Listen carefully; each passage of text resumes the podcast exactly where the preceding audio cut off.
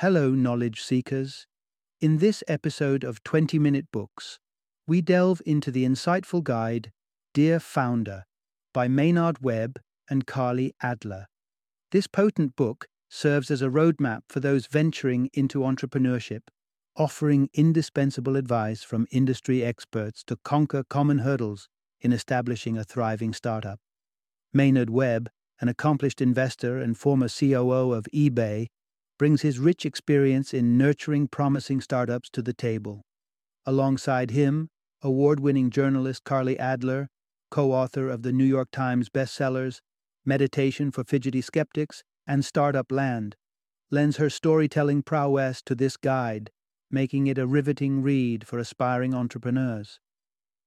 Dear Founder provides a comprehensive introduction to the world of business beautifully marrying Webb's experience in the startup ecosystem and Adler's dexterity with words. This book is an excellent resource for entrepreneurs at any stage of their journey, leaders looking for growth strategies, and mentors and coaches seeking to equip their mentees with practical knowledge and wisdom. Tune in as we uncover the nuggets of wisdom nestled within this noteworthy guide.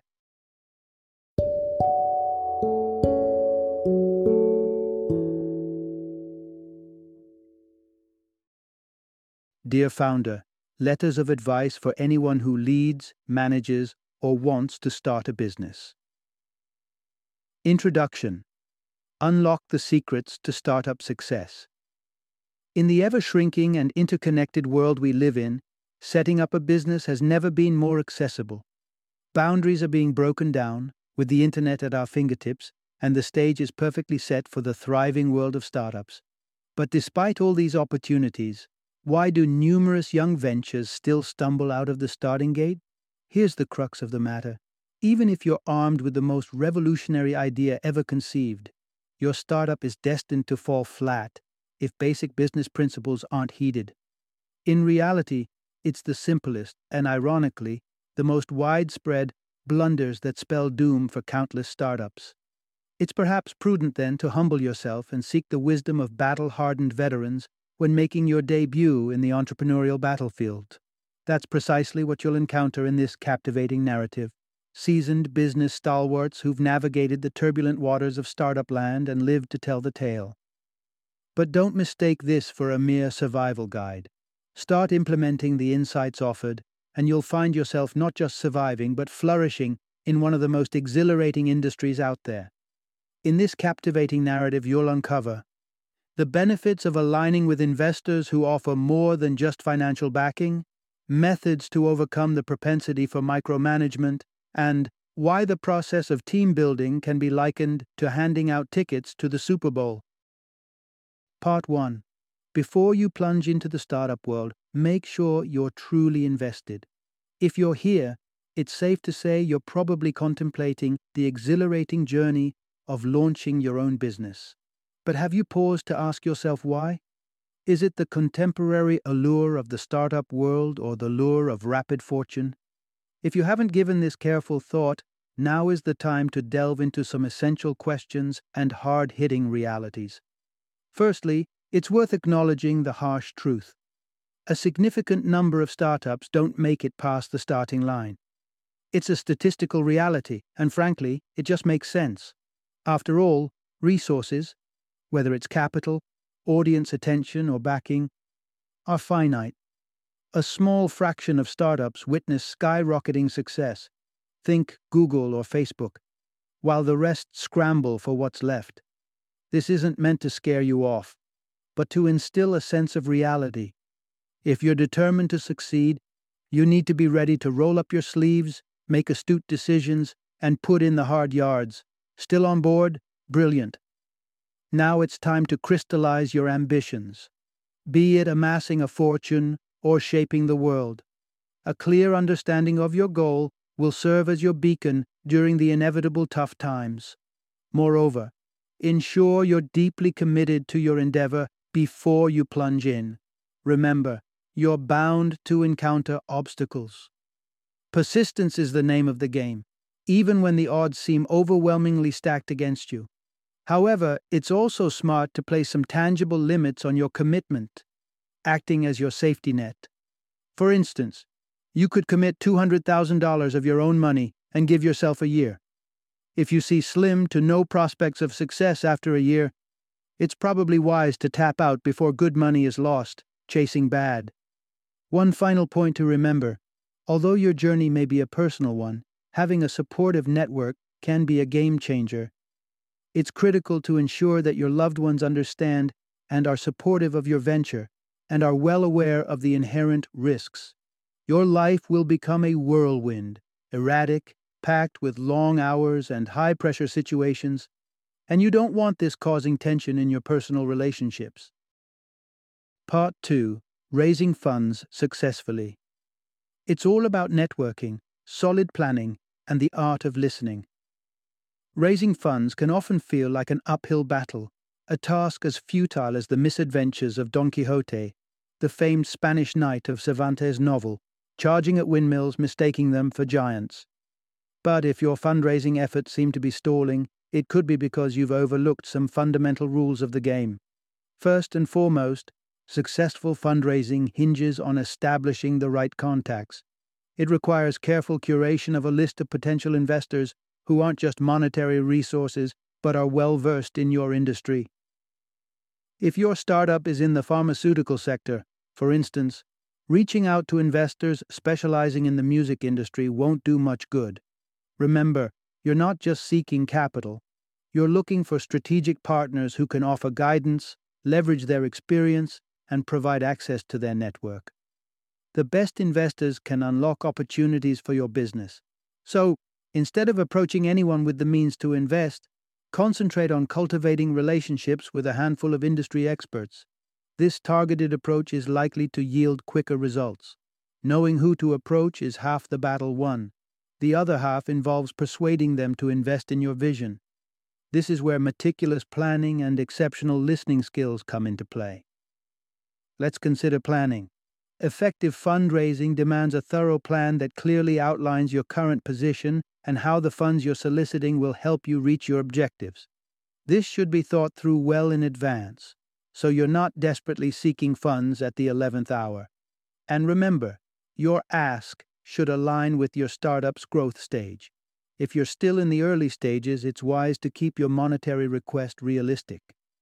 Lastly, successful fundraising also involves truly listening to your potential investors, even if they reject your proposal. If multiple investors express the same concerns about your business plan, for example, it's time to hit the pause button on fundraising. Instead, devote that time to refining your business strategy it's better to have a solid plan that investors can get behind than rush into raising funds. Part 3 Micromanaging isn't just a stress catalyst, it's ultimately detrimental. Every entrepreneur is inherently protective of their business. After all, it is their brainchild. However, the temptation to keep an iron grip on every detail, akin to an overzealous parent, can often lead down a counterproductive path. Overseeing every facet of your business not only creates unnecessary stress for you, but may also put your cherished enterprise at risk. Fear not, though, a host of easy to implement tools can enhance your employees' efficiency, negating the need for you to be constantly monitoring them. The secret lies in fostering a company culture that inspires excellence. This involves clearly articulating your goals and spurring your team towards achieving them by celebrating accomplishments. Don't skimp on the applause. If your team accomplishes 80% of what they set out to do, consider it a victory. A vibrant company culture also proactively tackles issues. Here, leading by example is crucial. Empower your team to bring their problems to you and reciprocate by actively addressing these issues. Ideally, you'd evaluate the problem's relevance on the day it's reported and initiate steps to resolve it within 24 hours. Implementing these policies will foster increased self reliance amongst your employees, freeing up your time to focus on other vital tasks. Here's the silver lining when your team exhibits autonomy and initiative, your business stands a stronger chance to flourish. This lesson was learned firsthand by author Maynard Webb through his experience with clients like Yahoo and eBay A striking instance from Webb's tenure at eBay illustrates this brilliantly. His team was grappling with an immense logistical challenge. The influx of users' sale advertisements was overwhelming the company's system, causing a 24 hour lag before new posts were indexed and displayed online. Understandably, this bottleneck frustrated customers who were paying premium rates for higher visibility. Typically, rectifying such a critical technical issue would have required up to 18 months. However, having been immersed in the culture of self reliance that Webb had nurtured at eBay, his team took matters into their own hands. Without escalating the problem up the chain, they engineered a brand new indexing process within six months, successfully squashing the bug.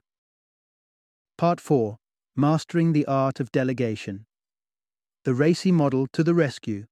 Maynard Webb is no stranger to the complexities of delegating tasks. Consider the tale of one of his managers. Despite exceptional operational results and glowing sales figures, the manager was criticized for his micromanaging tendencies by his team. The manager was left drained, while the team was frustrated with their lack of independence. Ultimately, the manager chose to abandon micromanagement. However, when Webb later inquired about the progress of his project, the manager was clueless. He had delegated the task to his team and had completely disengaged from the process. Obviously, this is far from an ideal example of delegation. So, what does commendable delegation look like? The key lies in striking the right balance between managerial supervision and responsibility. It involves ensuring that your project is being carried out correctly without constantly infringing on your employees' space. For this, you need to identify team members who are both competent and willing to execute crucial tasks and convey your objectives clearly. The subsequent step entails routinely assessing the progress and acknowledging stellar performance. Sounds challenging? Not quite. There's a handy tool you can employ right away to facilitate effective delegation. Meet the RACI model Here's how it works. When delegating tasks, pose four critical questions to yourself. First, who is responsible? This involves appointing someone, preferably as low down the hierarchy as feasible, to take charge, unless you want to fall back into the micromanagement trap. Next, who approves? This person has the authority to overrule the decisions made by the responsible individual. Typically, this is you, the delegator. Third, who is consulted. This refers to those who may not have the final say in the project, but whose insights are crucial to its success. Lastly, who is informed. These are the stakeholders, people impacted by and interested in the decisions made. Remember, when in doubt, it's always preferable to inform more people than fewer. Part 5 Hire carefully, fire swiftly the hiring principle of successful startups. During Webb's first job interview with IBM, the interviewer asked him about his thoughts on firing someone. Webb replied that he could do it, though he couldn't envision it ever being necessary. The interviewer simply laughed in response. Soon enough, Webb would comprehend the reason behind the laugh. The harsh reality is that not everyone is suitable for their job. Quiz an average manager about the percentage of their hires they would choose again after observing their performance over a couple of years, and they'll likely claim that 80% of their decisions were spot on. The remaining 20%, however, constitute serial underperformers who would be better replaced. While established companies can afford to bear some non performing employees due to their size, startups don't enjoy that luxury. With restricted budgets and resources, startups cannot afford to sustain those who aren't contributing adequately. This necessitates acting promptly and resolutely when there's no other alternative but to release someone. Regrettably, numerous managers dither when it comes to making such a decisive move. But here's the problem have you heard of the adage, one bad apple spoils the whole barrel? Underperformers tend to create a similar effect, undermining the morale of high performers who resent picking up the slack for someone else. Quick action can avert this issue. Occasionally, a well timed, supportive intervention can even salvage the employee's performance. However, if this isn't feasible, you must wield the metaphorical axe and make the tough decision. The optimal strategy, though, is preventing such an uncomfortable situation from arising in the first place by being meticulous with hiring. Hiring new employees should be as selective as distributing a limited number of Super Bowl tickets. Wouldn't you put considerable thought into deciding who deserves those? Similarly, when two candidates seem equally qualified on paper, factor in their intangible qualities, such as a willingness to go the extra mile and deliver exceptional customer service. Part 6 Navigating Stressors Harnessing the Power of the Ephemeral. As an entrepreneur, stress can seem as constant a companion as your shadow. Webb's experience says it all. One morning, he had to rise at 5 a.m. for an 8 a.m. meeting in San Francisco, a two hour drive away. However, before setting out, he decided to quickly respond to a few emails. When he opened his laptop, calamity ensued. He couldn't access his account, despite using the right password. Refreshing the page didn't help either. And to compound things, Webb was battling a nasty flu. Undoubtedly, it was the worst possible preamble to an already demanding day. In such moments, taking a step back can make all the difference. Webb took a couple of deep breaths, pondered his situation, and rebooted his laptop. Miraculously, the problem was resolved. As a startup founder, such stressful scenarios are hardly out of the ordinary. The trick to navigating them lies in reminding oneself that the situation is transient. No matter how gloomy things seem right now, they're bound to improve, especially if you make a concerted effort to resolve them. Panicking just exacerbates the situation. That's when you're most likely to stumble and lag behind. When stuck in a bind, adopt this simple four step strategy decelerate, identify the immediate cause of the problem, devise a solution, and proactively implement it. Achieving this requires creating some distance between yourself and your operational tasks to scrutinize the issue at hand. Furthermore, it's prudent to anticipate problems that might interfere with crucial tasks. Draft a list of priorities and tackle them methodically. Most importantly, give yourself ample time to complete these tasks to avoid rushing through them at the last minute. Part 7 Fueling Growth Amid Competition, Turning Rivalry into Opportunity. A few years ago, Yahoo was busy developing a flight search tool named Hipmunk. The initiative seemed to be on the fast track to success when Google announced it was working on a rival service. This was a significant setback for Yahoo, as competition, especially from a behemoth like Google, inevitably makes fundraising an uphill battle. Such challenges don't just unsettle managers and employees, they also unnerved investors. There's often a tipping point when investors express concerns about your worries, signaling it's time for you to sit up and take notice. So, how do you react when a competitor encroaches on your territory? The first step is to reassure your investors, as losing even one backer can trigger a domino effect, leading to a mass withdrawal. Secondly, maintain your composure and adopt a wait and see approach while evaluating the magnitude of the threat. Don't fret if you're raising less capital during this period of uncertainty. Admittedly, it's easier said than done to remain calm when faced with a crisis. Yet consider this as of the time this was written, Yahoo's Hipmunk is ranked higher than Google Flights on the product recommendation website slant. Furthermore, remember that competition isn't always a disadvantage. In fact, Google's entry into the travel industry served as a wake up call for existing companies like Expedia and Priceline, who consolidated their forces to maintain their stronghold. They joined hands with Hipmunk, offering their financial strength and expertise, transforming the rookie into a formidable force capable of resisting the Silicon Valley Titans' takeover attempt.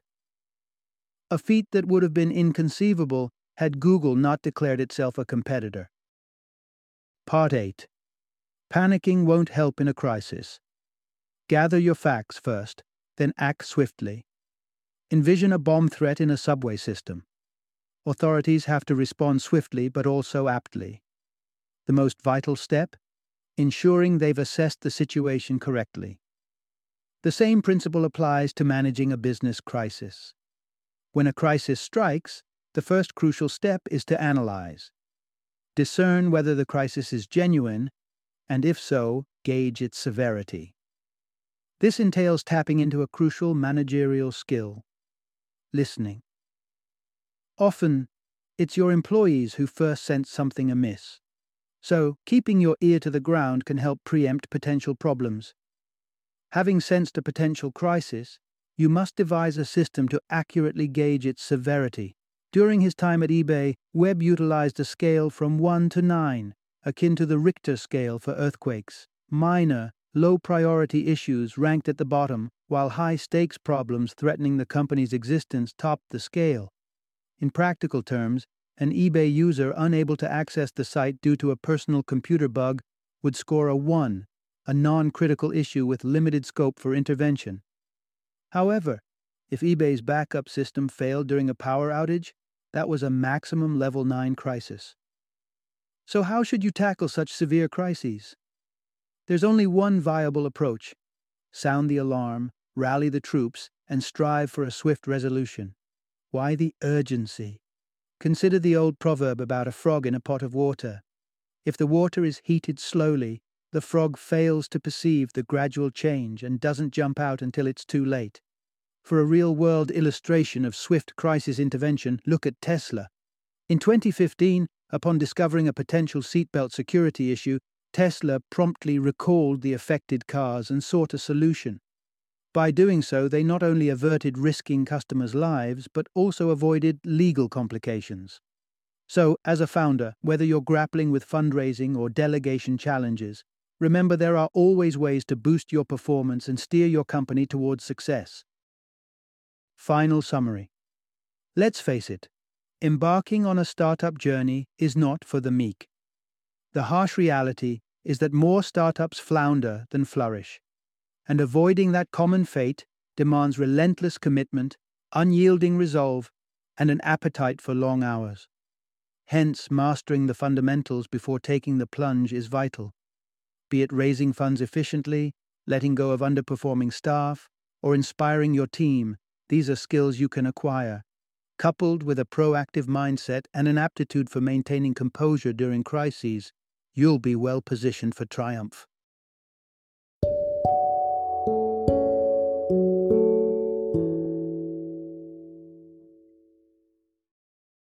Thank you for joining me today on this journey of learning and discovery as we explored the insights of another thought provoking book in our growing library of knowledge. If you've enjoyed our time together, please take a moment to follow our podcast, give us a five star rating, and share 20 minute books with other knowledge seekers. Your support truly means a lot. Don't forget to join me again in the next episode, where we will delve into another enriching book. Until then, happy reading and happy listening.